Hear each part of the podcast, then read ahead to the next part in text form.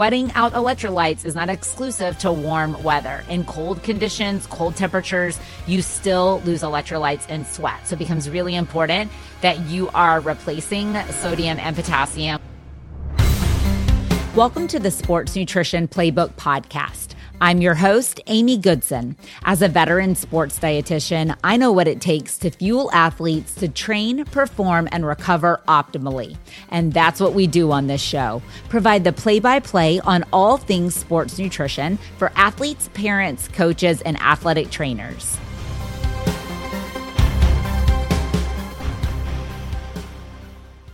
Today on the show, we are going to be talking about hydration for cold weather.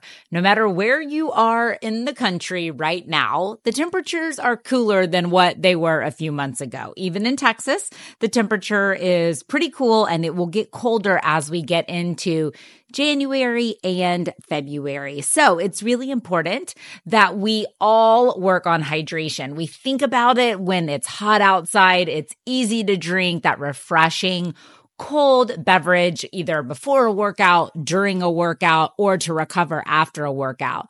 However, Many times in cold weather, people often underestimate their fluid needs because they don't feel as thirsty as they do in the warmer temperatures. However, just because you don't feel as thirsty does not mean that you don't need as much fluid. It becomes so important that you are almost focusing more on your hydration when it's cold outside because you're less likely to pay attention to it and think that you need it. So when you think, all right, well, when it's hot, I'm sweating, I've got the sweat pouring off of me. Why do I need to hydrate as much in the cold? And while you don't always think about it, you actually still lose fluids through respiration because your body actually has to heat up that cold air as it's coming into your body and sweat. So even in the cold, you're sweating. the challenge here is that a lot of times you don't realize how much you're sweating because you have more clothes on. So proper hydration becomes key because we want that proper hydration to help you maintain your performance, as well as help reduce the risk of other dehydration related issues such as cramping and fatigue. Now, when we talk about dehydration, we often talk about its really detriments in relationship to performance. And when it's like normal everyday or hot temperatures, we say that a 2% level of dehydration equates to about a 10% decrease in performance. Now, in cold temperatures, you actually can still see this. We know that about a 2 to 3% of dehydration level can cause detriments in performance. So it makes hydration just as important as in the warm weather. So the first thing that you really want to do is monitor your hydration status. If you're going to be outside for hours on end, you might consider weighing before and after to see how much weight you lost or how much you lose use during a training session so that you're able to replace the correct amounts. However, the easiest way to monitor your hydration is by looking at the color of your urine. So we know that the goal is to have your urine pale yellow to clear color. Apple juice and darker means no good that means you are typically more dehydrated and you need to start drinking before you actually get to training. So you want your urine color to be pale yellow to clear. You know, when you first wake up in the morning, you're likely to be dehydrated. When you've trained hours and hours on end, you're likely to be dehydrated. When you are training twice a day, you're more likely to be dehydrated. So these are scenarios where you really need to pay extra attention to your hydration status by looking at your urine color.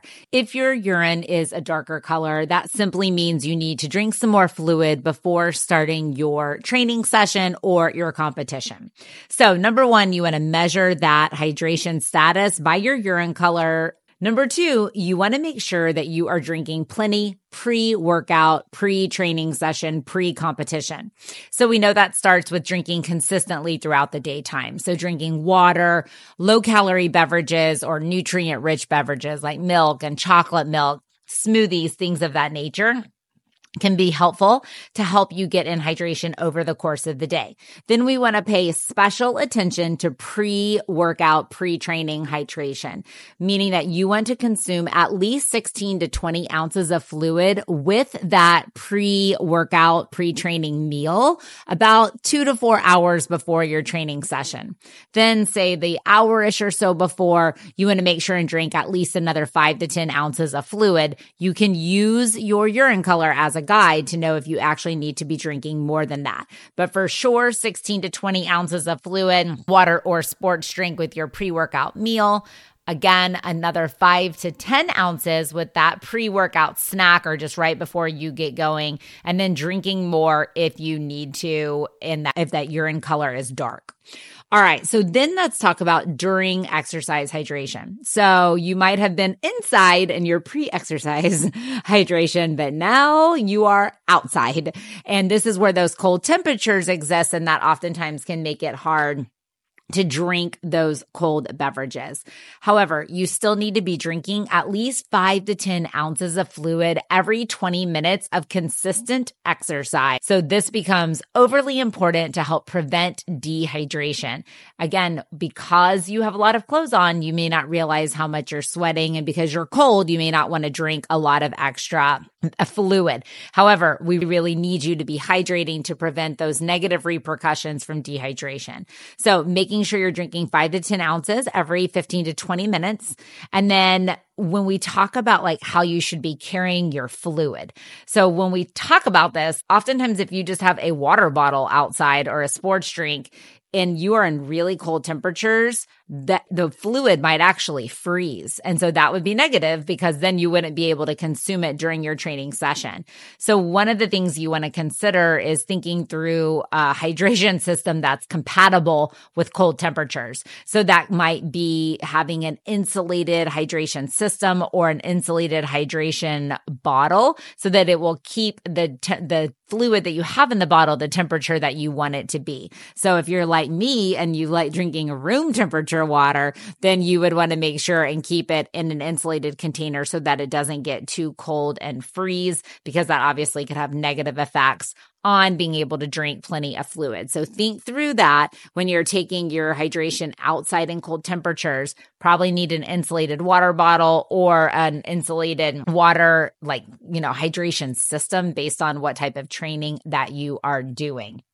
Then we want to talk about post exercise, post training. So we've talked about pre, during, and now post. Post exercise, the goal is all about recovery, and we're wanting to make sure that we're getting carbohydrates and protein to refuel and rebuild, but we also need fluid to rehydrate. So that becomes really important. And typically, we're talking about 16 ounces per pound lost during exercise. So if you weighed before your training session and you weighed after and you lost two pounds, you would drink two times 16 ounces. So 32 ounces of fluid. If you lost more than that, you would multiply however many pounds lost times 16 ounces. If you are not a person that weighs pre and post exercise, then it becomes important again to look at that urine color and we want to drink until we get that urine color back to pale pale yellow or clear. Now, one of the challenges with rehydrating in cold temperatures is that many times people don't want to drink a cold beverage. We often think of cold smoothies, sports drinks, and all of those things that do a great job of providing electrolytes. carbohydrates and protein, especially when it comes to smoothies. But many times athletes are not looking for a cold beverage. So what I want you to think about is getting creative with your post workout hydration. So if cold drinks are not your thing when you're cold, they are not mine. Consider like a room temperature drink. So that's one way that you can very easily do it. If you like water, room temperature water. However, if we're needing carbon protein, you benefit from hydrating with a beverage that has carbohydrate and protein in it. So one creative way to do that is with what I like to refer to as hot smoothies. Yes, I said hot smoothies. So I want you to think about taking milk, maybe apples, cinnamon, and maybe a protein powder or a Greek yogurt, blending that all together and then heating it on the stove. It's almost like an apple pie smoothie. You can do this with different fruits that taste good. You know, apple, think of like what you would eat in a cobbler. Flip your cobbler to a smoothie and make it with milk. You have to heat it on the stove. So the ideal way to do this is to put everything in a food processor or a blender, blend it up and then heat it slowly on the stove. And then you can drink it as a post workout hot smoothie, providing your body with carbohydrate, protein, and fluid. Hot chocolate made with milk is another fantastic way to refuel after a workout. So we know that milk has one gram of high quality protein per ounce. So if you can make a 12 to 16 ounce glass of hot chocolate, you're getting 12 to 16 ounces of protein. If you use an ultra filtered milk or maybe make it even with some chocolate protein powder, you can up that protein. The goal is getting 15 to 25 grams of protein post workout. So hot chocolate made with milk, you will get a little bit of sugar from the chocolate, which will give you your carbohydrate. And then obviously protein from the milk. You can add a little marshmallow if you want in there, but that's a fantastic way to warm up as well as refuel after that workout. Another really fantastic way to replace your electrolyte levels is with soup. So way back in the day when I worked for the Texas Rangers, I remember there came out this story that some sports team in Seattle, I can't remember if it was the Mariners or it might have been the Seahawks. I can't remember. They were drinking chicken broth on the sidelines and people were like, Oh my gosh, why are they drinking chicken broth? What's the secret behind chicken broth? And I'm like, it's warm salt water that tastes good and they're cold. I am telling you, it is the simplest thing, but perfect for post workout hydration. So think about chicken broth, beef broth, vegetable broth, whatever broth you want. It's very salty. So drinking a broth could be an excellent way to rehydrate with fluid and electrolytes after a workout. If you want to get all three in one, carbs, protein, and fluid, then consider soup that has protein and rice, protein and pasta, or something of that nature. So there's lots of drinkable soups out there even that have a little bit of carbohydrate in them. You might have to add a little more protein.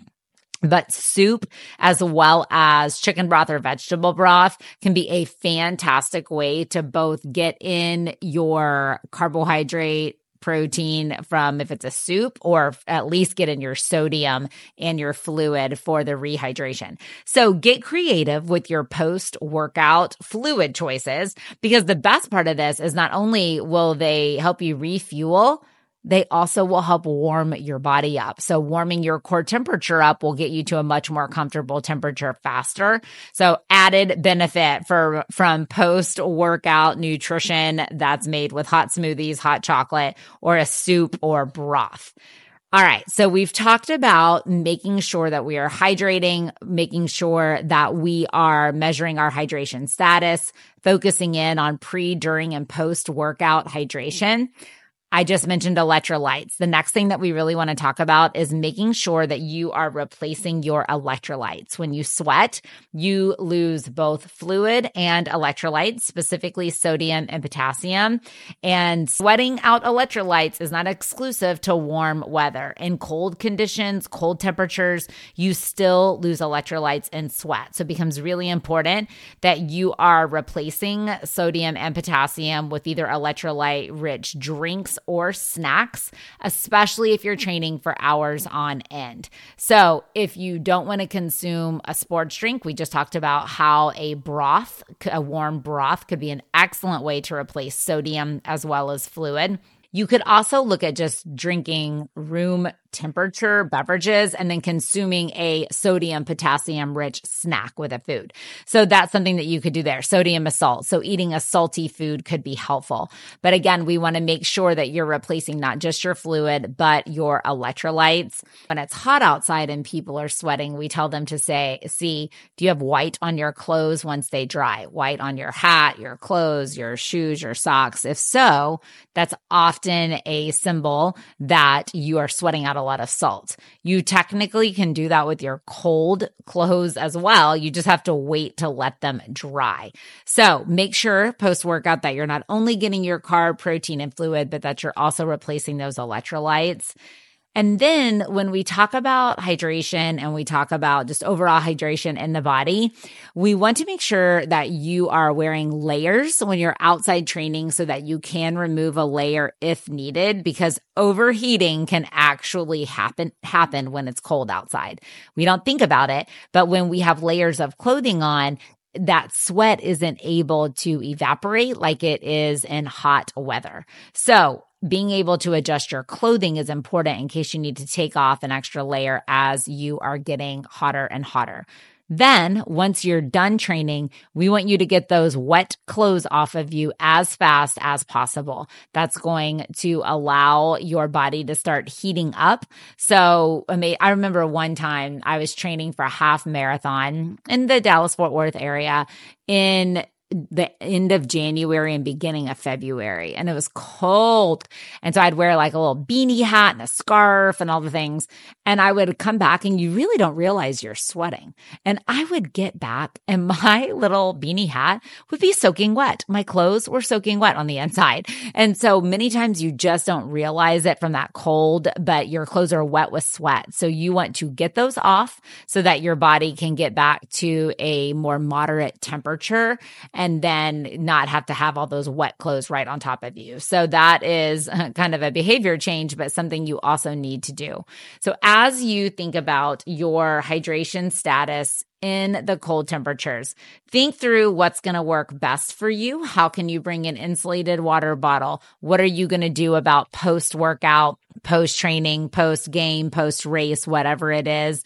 Rehydration. These are going to be essential because just like in the heat, if you get behind on your hydration, the likelihood is you're going to experience dehydration faster. And with dehydration become often comes fatigue, can come muscle cramps and all of those negative things. So while it may not be front of mind, hydration and cold temperatures, very important. Figure out what works for you. A lot of times people ask me as a sports dietitian, what's best. and there's not always a best. There are a variety of hydration techniques, mechanisms, and beverages that can work for you. You need to figure out what I just said, what works for you and what works best also what you have access to. You know, if you don't have time to blend a hot smoothie after a workout, but you could grab a, cho- a hot chocolate from a coffee shop on the way home, maybe that's what you do. So really thinking through what are the best strategies for hydration in your situation with your schedule, your training, your racing, your competitions, whatever that is. But I would just encourage you as we go through these colder months out of the year, put hydration at the top of your training schedule checklist. It is something you need to think about in advance and really focus on. But if you do, and you stay hydrated, you will help prevent yourself from experiencing the negative side effects of dehydration, which ultimately should help you feel better, have more energy, and keep your performance at an optimal level. Thank you for listening to the show. Don't forget to like and subscribe to stay up to date with our latest episodes. If you have questions or would like me to cover a specific topic, leave us a review. And for more information and resources, check out the sportsnutritionplaybook.com and be sure to tune in every other week for new episodes.